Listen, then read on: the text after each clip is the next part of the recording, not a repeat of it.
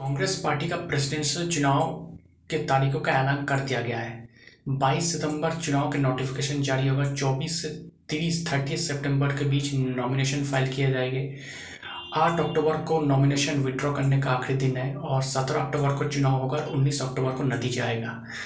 तो अगर एक से ज़्यादा व्यक्ति नॉमिनेशन फ़ाइल करता है तभी चुनाव होगा। अगर सिर्फ़ एक ही व्यक्ति नॉमिनेशन फ़ाइल करता है तो सोई वही वो व्यक्ति अनऑपोस्ट कांग्रेस का प्रेसिडेंट चुन लिया जाएगा। लंबे समय से सोनिया गांधी कांग्रेस पार्टी का इंटरिम प्रेसिडेंट बनकर पार्टी को चला रहा है।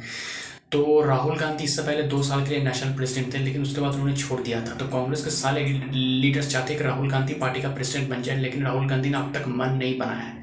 तो क्या होगा? क्या कांग्रेस पार्टी का प्रेसिडेंशियल चुनाव में चुनाव सच में होगा या फिर एक व्यक्ति अनअपोज चुन लिया जाएगा? इसके लिए हमें थोड़ा इंतज़ार करना पड़ेगा क्योंकि ये इंटरेस्टिंग होने वाला है। दोस्तों, मेरा नाम प्रियोव्रत गांगुली है। मैं एक राजनीतिक विश्लेषक हूँ। तो आपको मेरा पॉलिटिकल एनालिसिस कैसा लग रहा है?